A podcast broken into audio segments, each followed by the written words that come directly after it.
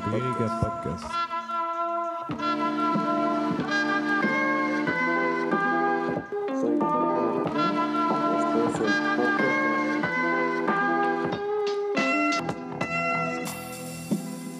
Hola, soy Jorge Marroquín y este es el podcast de la clínica. Gracias por acompañarnos en otro episodio. Y ahora estamos con la segunda parte del episodio 10, que sería la segunda parte de la conversación con Carlos F. Ponce de Interrogantes, que decidí sacarlo así para prestarle más atención a la conversación y pues para empezar a experimentar un poco con los tiempos del podcast. Pero bueno, ya tuvieron oportunidad de escuchar un poco la semana pasada verán un poco de traslape del audio de lo que sucedía como tipo en el capítulo anterior. Y ahora no les quito más tiempo, conocen un poco a Carlos, ahora creo que es muy valioso todo. Y hablamos un poco de este crossover, la semana pasada grabamos, así que estén pendientes a cuando se publique el episodio de interrogantes donde platicamos con Carlos, un poco así, pero desde su plataforma. Y bueno, les digo, la conversación a mí me parece genial. Lo último que habla del deporte creo que es fenomenal, así que los invito a escucharlo y sin quitarle más tiempo a esto, los dejo con la segunda parte del episodio 10.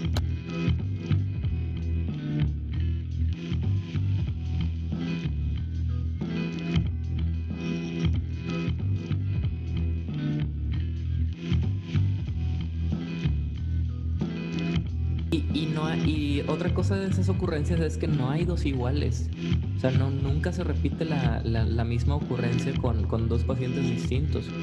Eh, ¿te, te acuerdas que hace rato estábamos hablando? Ya, ya no me acuerdo si esto lo dijimos antes de grabar o ya estábamos grabando, pero de- eh, yo te decía que el, cuando se pierde esa originalidad, eh, cuando se cuenta el mismo chiste varias veces, ya deja de, de dar risa, ya deja de tener sentido y eso te lo, lo, lo hilé o lo relacioné con el erotismo, con el deseo este, y con la seducción. Estábamos hablando de, del romance entre las parejas y que si hay eh, eh, personas que son un poquito torpes en el, en el arte de la seducción y demás y por qué, a qué se debía. Y, y es justamente eso traducido acá a la clínica.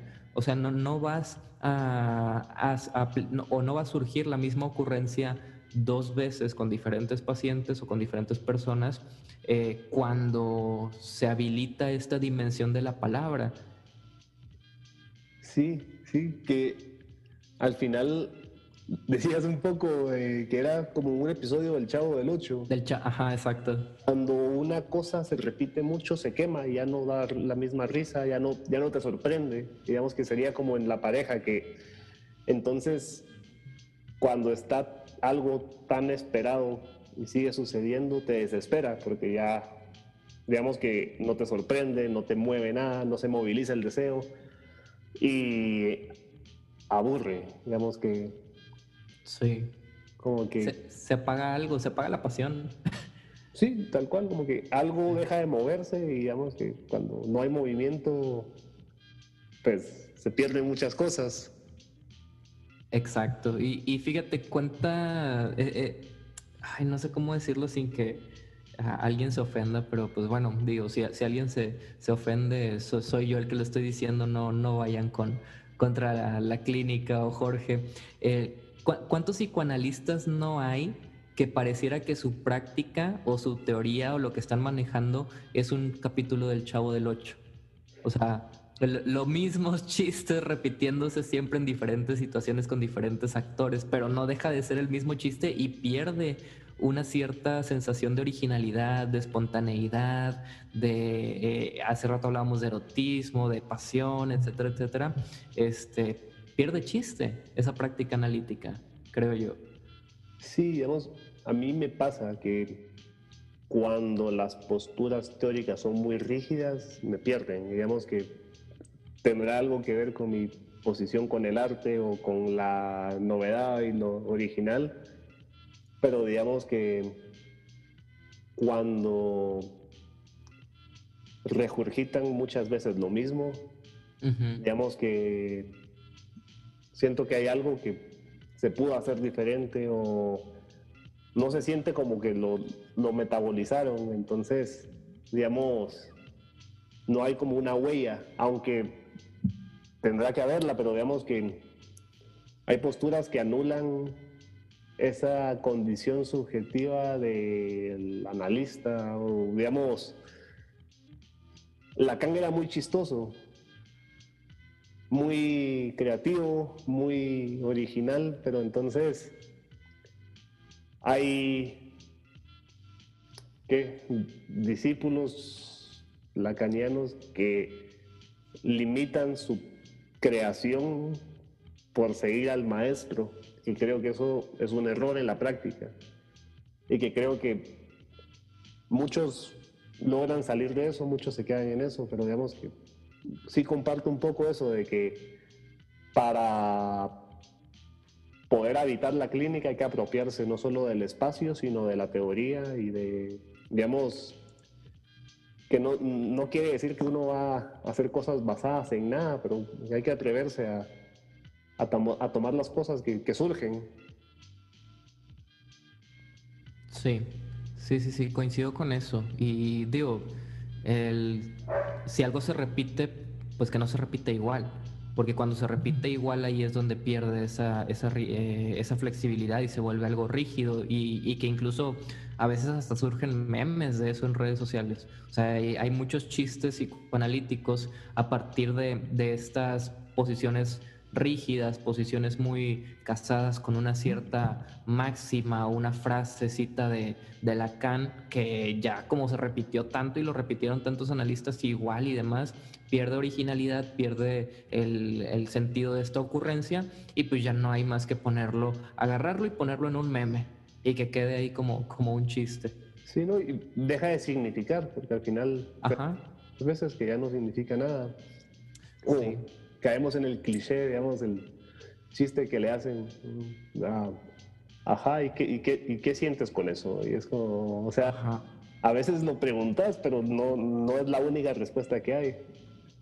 Sí, exactamente. Y, y, ahorita que hablábamos de esto, tuve una idea medio rara, Jorge. Estaba pensando en, no, ¿no será el, el blockchain algo muy similar a esto que estamos hablando? En el sentido de que en el blockchain lo que pasa es que se registra una transacción o se registra, queda huella de algo. Hace rato hablábamos de una firma en una obra de arte, etcétera, etcétera. Y, ya no se vuelve a repetir. Y eso es lo que le da valor al blockchain, que no se repite lo mismo y entonces ahora tienes como que cierta certeza o, o, una cierta, un grado de garantía o una promesa de que esa transacción es la transacción original, de que ese, esa pieza de arte digital es la, es la original. Cuando tú tienes esa firma este, que no se puede volver a repetir. Sí, digamos que hay algo de la originalidad y, digamos, teóricamente, la copia de la copia de la copia es distinta a la original. Digamos que algo se pierde, pero digamos que virtualmente puede repetirse mil veces que lo que distingue algo de lo otro no va a ser notorio necesariamente, pero digamos, sí creo que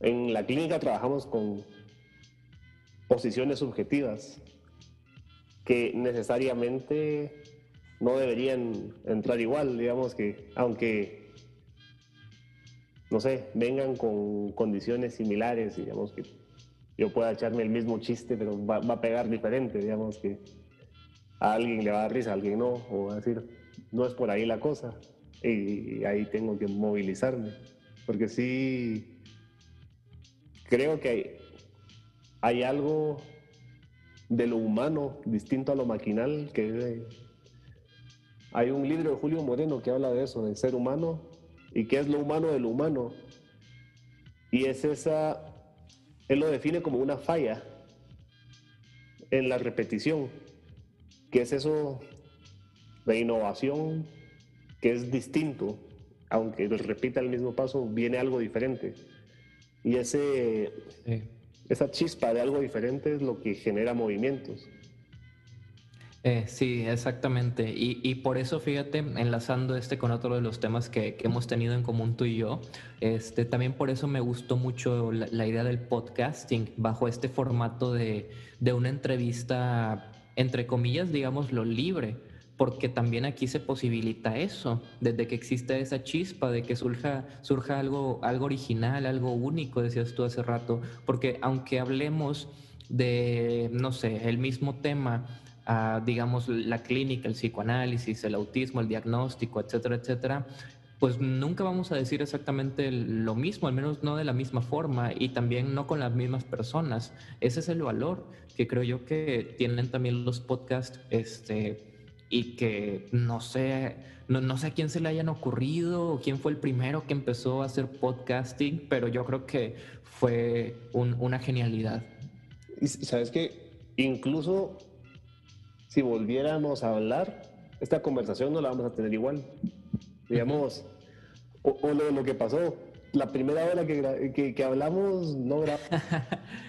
pero digamos que de lo que hablamos hacemos referencia, pero digamos, no, no, se dijo igual y digamos que no, es una cadencia, digamos que te podría decir que ahorita nos hablamos con cierta familiaridad porque ya pasó el momento de timidez y de como cómo abordarlo, sino como que es algo de la ocurrencia, ¿no? Digamos de, aunque como en interrogantes lo que tienen con, con Gibran, que son siempre ustedes dos, pero no es siempre la misma conversación.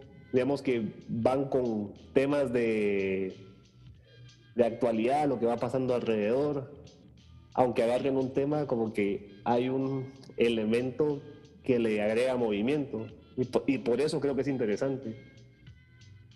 Sí, sí, sí, sí, no, nunca es, nunca es lo mismo, no se, no se repite igual tampoco acá en el mundo del, del podcasting. Y sí, un poco antes hablamos de como la comunidad psicoanalítica, particularmente en Monterrey, digamos que tiene una escena característica, digamos que yo le contaba cómo he visto que ha sido en Guatemala mm. y digamos, la Argentina la conocí también, pero digamos, no a tanta profundidad, pero es muy grande. Digamos que conocí una porción muy pequeña que es muy diferente a cómo se mueve en Guatemala y decía cómo es, cómo llegó el psicoanálisis a Monterrey, cómo, cómo se vive, cómo se trabaja, cómo qué es lo que moviliza, digamos que eso a mí me parece interesante porque es diferente y tiene que ser así, digamos que hay sí. propios, hay prácticas de prácticas. Sí, sí, sí, definitivamente. Y es, es, creo que es similar a lo que decíamos hace rato cuando mencionábamos que pues el psicoanálisis como que se actualiza o se reinventa en función de la, esta dimensión diacrónica de la evolución del, lenguaje. Pero eso también ocurre dentro de una comunidad. O sea, cuando el psicoanálisis llega, bueno, depende también de, dónde viene, ¿no? O sea, no es lo mismo este, de, la escuela americana que de la escuela eh, francesa, etcétera, etcétera. Entonces creo yo que en Latinoamérica hay mucha diversidad porque surgen dos vías este, o bueno, dos principales vías, creo yo, la, norteamericana y la, y la francesa. Y aún así la francesa se parte, creo yo, que en dos, al menos desde mi perspectiva. En, en, Sudamérica llega, creo que por, por Brasil y Argentina, una escuela como un poquito más milleriana. Mm. Y, y, en México siento yo que sí hay un cierto millerianismo, pero eh, hay una fractura dentro de la escuela francesa que hace que se cree como una sección aparte del millerianismo. No, no sabría cómo llamar a esta otra sección, pero creo que acá está un poquito más plasmada esa. Y luego ocurre otro fenómeno aquí en Nuevo León, este, muy, muy interesante desde mi punto de vista, que es que como estamos muy pegados al norte y como Nuevo León es una ciudad muy industrial, e, este psicoanálisis que hay aquí comienza también a tomar esa forma medio americana y también medio, medio industrial. Entonces aquí en Nuevo León, el, de hecho, yo, yo te confieso, la, la, Universidad Autónoma de Nuevo León aquí maneja un, un, psicoanálisis que a mí no me agrada. Yo, yo estudié la, la licenciatura en psicología, pero luego ya traté como de formarme en, en círculos este, psicoanalíticos como alternativos, como, como independientes de la universidad, porque en la universidad siento yo que hay eh, una, una cierta rigidez, una cierta inflexibilidad, eh, algo bastante, bastante apegado al, al, modelo como de negocios que, predomina aquí. Y, y, eso hace también que en Nuevo León haya ciertas clínicas o ciertas prácticas psicoanalíticas que no dejan de buscar como esa remuneración económica o sea, se convierten en un negocio y al mismo tiempo se siguen llamando psicoanálisis o, psicoterapia de enfoque psicoanalítico y, surge una, eh, un, ambiente medio extraño, pero también bien bonito, porque en medio de todo esto, en medio de este, de este negocio que hay aquí, donde, así te lo voy a poner, Jorge, aquí me ha tocado ver en la ciudad...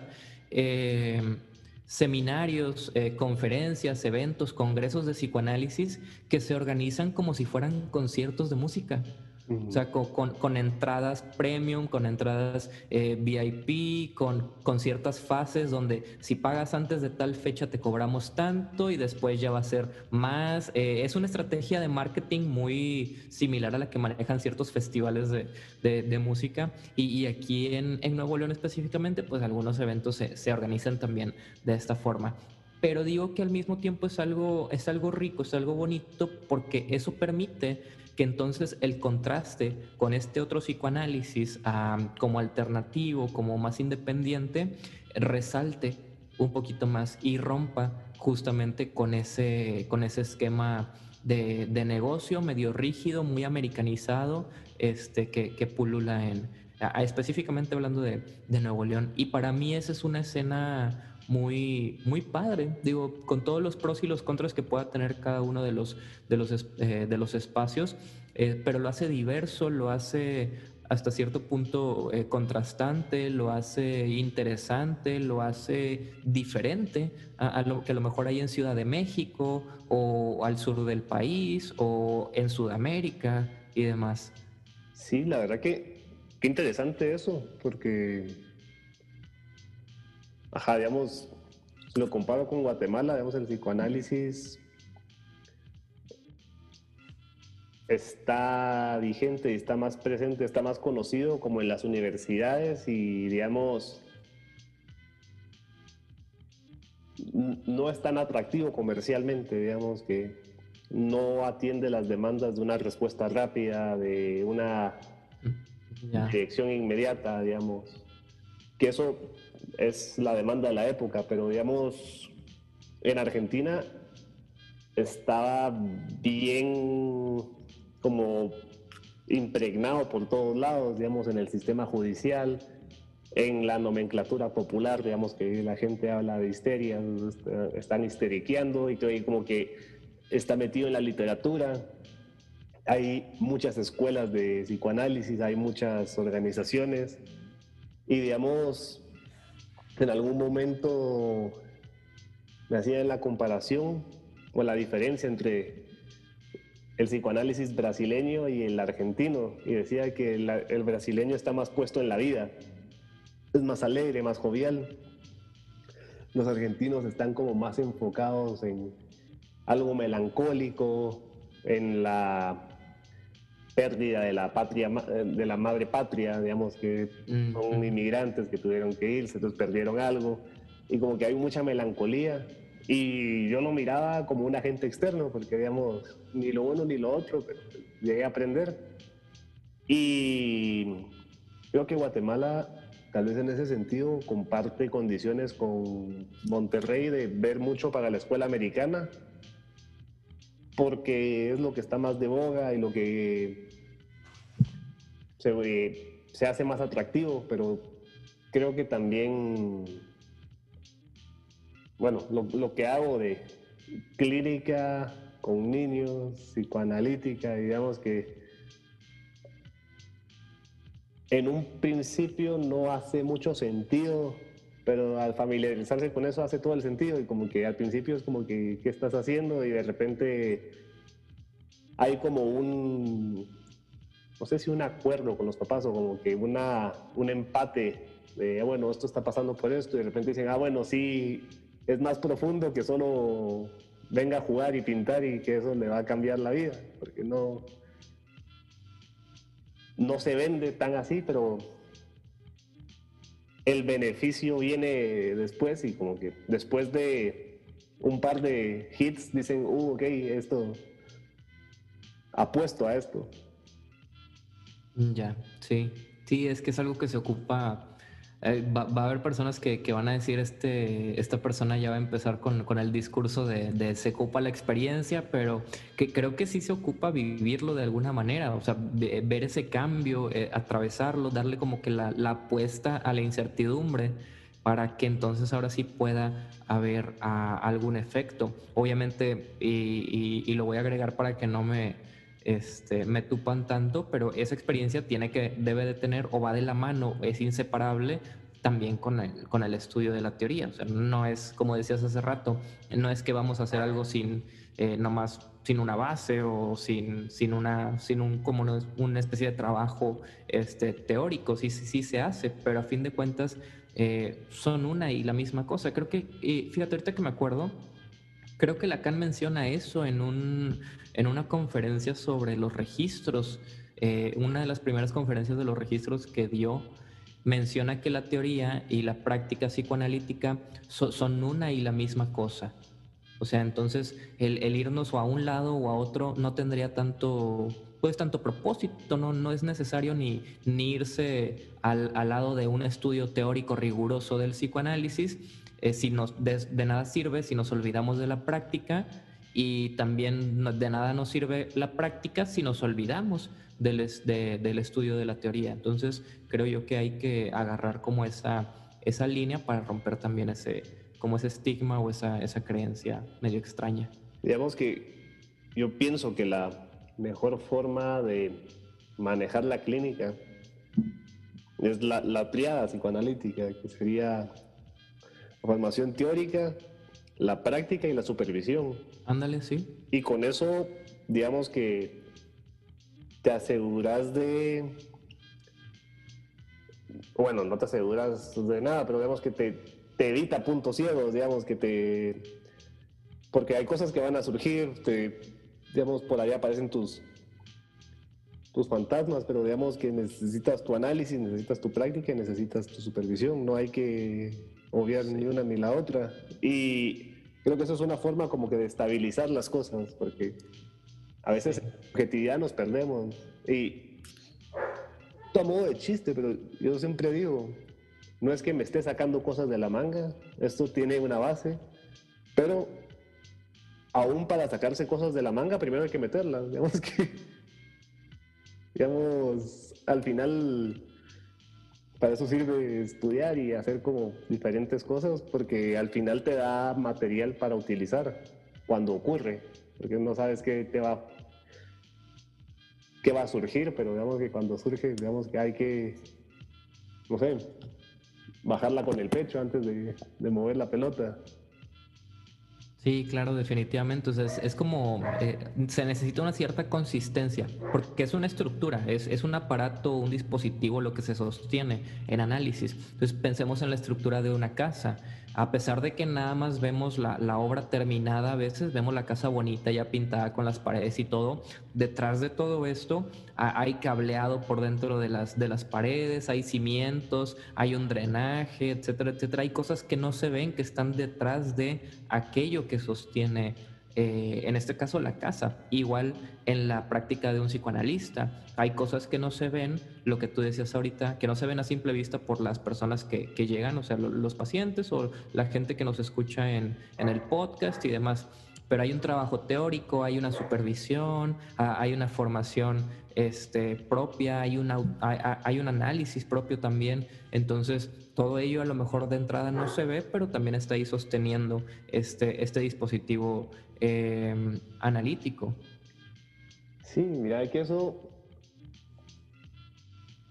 bueno, a medida que ha ido transcurriendo mi práctica profesional, digamos que menos rigidez en lo ortodoxo he tenido, digamos que mi primer trabajo después de la universidad fue en una institución pública en donde no estaban las condiciones para una práctica psicoanalítica como la que estudié. Y yo fui el primer nuevo psicólogo después de que la gente del área se fue. Y eran muchos adolescentes complicados de, no sé, 13 a 18 años, eran 150 y yo tenía que ver terapia de grupo individual y yo decía, no sé cómo voy a hacer esta, porque sea, mi formación teórica es esta y tengo que ver cómo acoplarla a este sistema que parece más una cárcel que una institución y de repente muchas cosas fue como que bueno, o sea, ¿qué puedo hacer? ¿Qué puedo hacer que sea recurrente? Digamos que ¿Qué le puedo dar?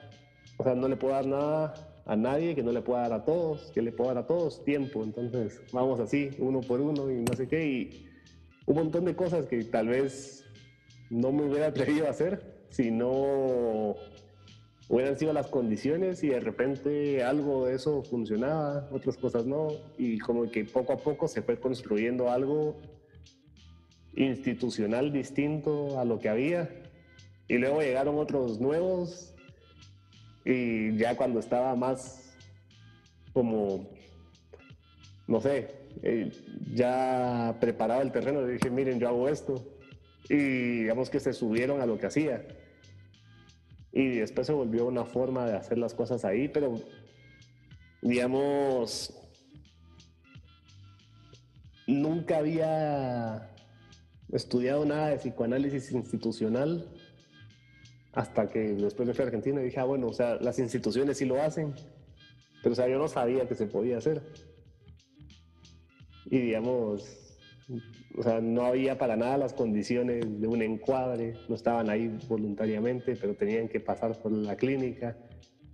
Pero lo que sí era voluntario era estar, o sea, si necesitas algo, vení y yo te hago tiempo. Si no, pues hablamos de otra cosa y si no, lo que sí es obligatorio es el día a día de por allá, pero digamos que este espacio sí lo puedes usar. Y de repente las cosas caminaban, pero como que muy... Digamos que todo eso lo logré pensar después. Digamos que mientras iba pasando, sí un poco de la manga, pero digamos de la manga con lo que había adentro. Sí, y que todo truco del mago tiene un, un, un, un andamiaje también detrás. O sea, aunque parezca magia, no, no es magia. Hay, hay una lógica, hay una, una armadura o una em, armadura en el sentido de, de, algo que se arma, vaya, para que funcione el, el truco. Eso del, del, psicoanálisis en las instituciones a mí me, me llama mucho la atención, se, se me hace interesante y, respeto bastante a las personas que, que, logran sostenerlo, porque en su momento yo lo, eh, también lo llegué a, intentar, igual trabajé en una institución este, pública y hice mis... Eh, mis prácticas clínicas en, en, la Secretaría de Salud de aquí de, del Estado y, y, me tocaba igual, o sea, eh, recibir personas este, que bajo este contexto institucional demandaban o, buscaban o, o, iban medio comprometidos a, a la terapia o, a la, pues es que no era un análisis, era, era una psicoterapia, eh, supuestamente de, de orientación psicoanalítica. Y, y fíjate que yo no pude sostenerlo, no, no sé si fue una resistencia propia, en ese entonces te digo, era, era alumno, pero sí se me hizo, o sea, me, me ayudó a, a, darme cuenta de lo complicado que, que puede llegar a ser el, el, psicoanálisis dentro de las instituciones. No creo que sea imposible, pero sí creo que eh, hay otras cuestiones que, que, no se pueden tomar en, en cuenta, a diferencia de la práctica privada este, de la práctica pues, fuera de la, de la institución y, y, me hizo agarrarle como mucho respeto a, a, a, eso. De repente todavía me entero de, o conozco personas en, en, grupos y demás que trabajan en instituciones públicas y que practican ahí y yo la verdad es que me quedo, este, maravillado de lo que se puede hacer ahí.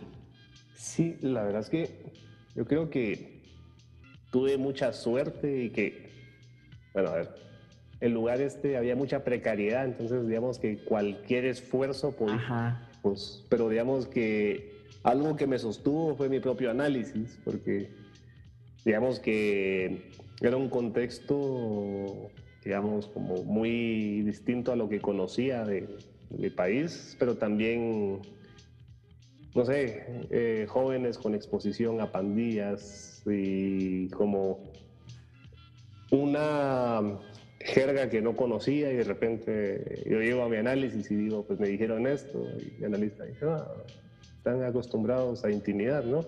Yo dije, ah, bueno, sí, es intimidación, si lo veo así, entonces digamos como que lo logro, no me atraviesa de la misma forma y, y de repente habían elementos de juego que era como que yo me tenía que aprender su nombre y su apodo. Entonces era así como que... Eh, ah, quiero hablar con Wilmer. ¿Quién es Wilmer? Al que le dicen piraña. Ah, ah, sí, sí, sí. Entonces como que de repente eso...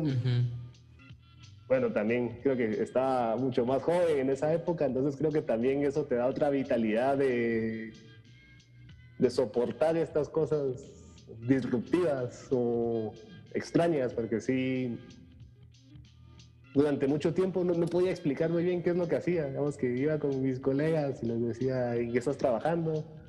Tenía que explicar el lugar, cómo funcionaba, qué hacía yo en ese lugar y cómo eran los chicos. Y cuando entre más lo contaba, más les espantaba, como que así, pero ¿y, estás bien ahí? ¿Por qué te quieres quedar ahí? Claro. Y, ajá.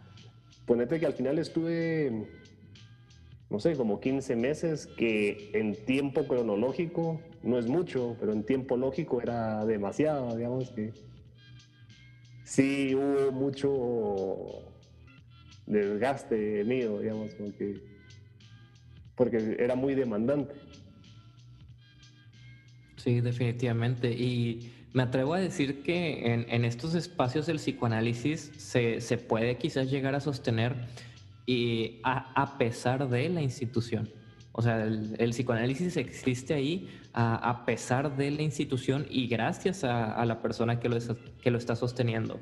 Porque hasta el día de hoy, al menos yo acá no, no he conocido una institución que, que facilite la práctica del psicoanálisis en sus instalaciones o en sus, en sus programas, a pesar de que esté contemplado. Y con eso me refiero a que el entramado institucional eh, funciona al contrario, como un obstáculo. Por eso digo que existe a pesar de la institución. Sí, sabes que ahora que lo decís, yo creo que este lugar estaba tan, no te voy a decir abandonado, pero digamos que porque incluso estaba en una locación remota, entonces digamos que había tan poco involucramiento de autoridades superiores que daba un poquito de libertad en esas cosas y digamos que si, si se hacía algo y funcionaba no lo iban a cuestionar. Y mm, ya. porque me ayudó creo que fue el equipo, que digamos yo pasé un mes solo viendo qué hacía y luego llegaron otros profesionales como a ayudarme, pero a replicar lo que hacía. Entonces, digamos que creo que fue como buen timing, porque era como, bueno, mira qué haces. Y luego, ah, ya, sabes qué hacer, sí, ya va, ¿y qué, qué hacemos? Y fue como, hagámoslo y digamos que trabajemos así todos. Entonces, como que hubo mucha alineación de, objetivos, te voy a decir, porque creo que eso sí es algo que, eso que dices, sí me hace sentido de que las instituciones quieren algo distinto y que podría poner obstáculos para que el psicoanálisis entre. Sí, y depende mucho también, como, como dices ahorita, de, la distancia que haya entre, entre las autoridades y la práctica este, del, tipo de institución, de los objetivos, de las metas que se pone la, la, institución, pero sí diría yo que, que, es como más un obstáculo.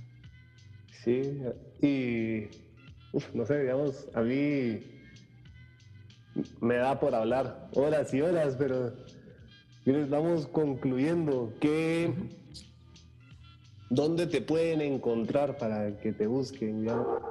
Ya, sabemos que Twitter es una herramienta de difusión increíble. Digamos que el podcast de interrogantes, digamos que qué otros hipervínculos podría poner para que Sí, pues puede ser, como dijiste ahorita, Twitter. También tengo una cuenta de, Instagram, que de hecho es la que principalmente uso para compartir contenido sobre interrogantes. Eh, la cuenta de Instagram es sí.carlosfponce. Igual después te la paso escrita. Y, hay una página en Facebook también con, con mi nombre, Carlos Ponce, este, que es donde comparto información sobre, sobre psicología, sobre psicoanálisis y subo a veces clips y comparto ahí los links de, de interrogantes e interrogantes está en, en, Spotify, en Apple Podcast, en creo que Google, sí, también en Google Podcast y en YouTube. Entonces por ahí nos pueden encontrar a mí y a Gibran y también pues a las personas que, que a veces nos acompañan, que, que, yo espero que tú también, Jorge, te, te animes a acompañarnos en un capítulo de, de interrogantes. Todo reapuntado, la verdad que ha sido bien agradable la conversación, bien flow y yo te digo, podría pasar. Y sí. Porque creo que hay muchos temas en común, que eso me parece muy como engaging las conversaciones, porque como que hay a pesar de que venimos de diferentes lados, como que estamos en mucha sintonía. Sí, sí, bastante. Eso es algo que, a mí me ha gustado bastante de la, este, pues considero que, una cierta amistad que surgió en, redes sociales y que fue creciendo poco a poco conforme nos dimos cuenta que teníamos algunas cosas en común. Hoy hablamos principalmente del psicoanálisis y de la clínica, pero hay temas que están pendientes también de, de, abordar respecto al podcasting, a, Joe Rogan, este, a, como decíamos, e, extendernos un poquito más en, en blockchain, en Bitcoin y, y, demás, pero ya habrá tiempo. Sí, mira, el, tema moviliza también. Creo que en cierta forma, aunque no se le dé ese lugar, las artes marciales son un arte. Digamos que eso creo que es algo que también vale la pena rescatar, aunque sea corporal, es algo... Hay un arte en el manejo del cuerpo, la apropiación del cuerpo. Un poco lo que decías de doblar las rodillas, eso entre más sutilezas le agrega a los movimientos más complejos y entonces más control, más arte en eso. De hecho, no me acuerdo, ayer, digo, igual ya nada más para ir cerrando, este, y porque sacaste el, tema ahorita, eh, no me acuerdo si era Aristóteles o, había un filósofo griego que decía que el, el, arte debía imitar a la naturaleza o imitaba a la naturaleza. Eh, ahí es donde creo yo que la, el arte marcial eh, imita bastante a, la naturaleza en el sentido de que, eh, a diferencia de, por ejemplo, pintar un cuadro, escribir una canción y demás, acá el lienzo y, el instrumento principal es el propio cuerpo. Es a través de los movimientos que el peleador hace donde va a poder alcanzar un cierto objetivo, una meta que pues por lo regular es someter al oponente de alguna, de alguna manera, ¿no? Entonces, conforme más estos movimientos imiten los movimientos de la naturaleza, ahí es donde se acerca cada vez más el arte marcial al arte, al, trabajo, a, la técnica. Ah, mira qué interesante eso, porque sí he estado viendo que cada vez está más de moda los entrenamientos que son como animal movements y como que mm. Digamos, el entrenador de Conor McGregor es un tipo famoso que hace como que, no sé, como movimientos como de gorila, de mono, de tigre, y que es como el ejercicio parecería, a mí me gusta porque es muy lúdico, digamos que es como mucho de usar el cuerpo y que creo que es algo que se está rescatando con niños y ahora los adultos lo hacen para entrenarse, pero también Interesante esta postura griega de la naturaleza, porque al final como que le da otra dimensión a las cosas. para mí eso es arte. Exacto. Y, piénsalo, o sea, vamos a preguntarnos esto, ¿de qué nos serviría un movimiento que, nos, que no nos ayude en la vida? ¿De, qué nos serviría un, un, movimiento del cuerpo que no tenga una reproductibilidad eh, en la vida diaria o que nos ayude a sobrevivir, que nos ayude a, a trabajar, a conseguir algo, etcétera, etcétera, etcétera? Ahí es donde se convierte el arte marcial en un arte cada vez Mira qué interesante eso, es la diferencia de entrenarse en un gimnasio con movimientos que uno no usa o entrenamiento funcional, que son... Ajá. Esto lo, lo, vas a hacer y te va a funcionar, te va a servir para otra cosa. Exacto. Y un poco como lo que pasa en la clínica. Trabajas en lo que usas, lo que no usas queda por otro lado. O lo que potenciaste que no usas y no te sirve, deberías de no usarlo. Sí, sí, sí. Así es, mi estimado Jorge. Pero, híjole, te digo, es, es que son muchos temas que, que, para donde podríamos llevar la, la, conversación y que yo espero que sí la llevemos en algún momento, porque ahorita, pues, te digo, nos concentramos en, la, en, lo clínico psicoanalítico, pero también va a salir bastante de esta cuestión de las artes marciales y este, el, el, el arte y las nuevas tecnologías, la política, etcétera, etcétera. El mercado, la, el, ¿cómo se dice? El marketing o la mercadotecnia también. Hay que dejarle espacio a la falta para que pueda haber movimiento. Así es. Así que haciendo lo lacaniano podemos hacer eso. Y también yo muy contento de estar en Interrogantes, con mucho gusto, mira, la verdad que me parece un buen proyecto y vale la pena tener como esa conversación. Sí. De ese, pues para aprovechar el crossover y trascender las fronteras a través de la virtualidad. Así es, pues la, la puerta está abierta, Jorge, y, también te agradezco bastante que, que, me hayas invitado acá. Este, te digo, hace rato estaba un poquito nervioso, pero ya me fui relajando y yo creo que alcanzamos un nivel de este, charla bastante, bastante ameno y bastante natural, también siguiendo esta cuestión de, de que el arte debe imitar a la, a la naturaleza. Sí, pues que bueno, muchas gracias por tomarte el tiempo y sí, para mí ha sido un gusto. Así que dejemos ahí. Espérame,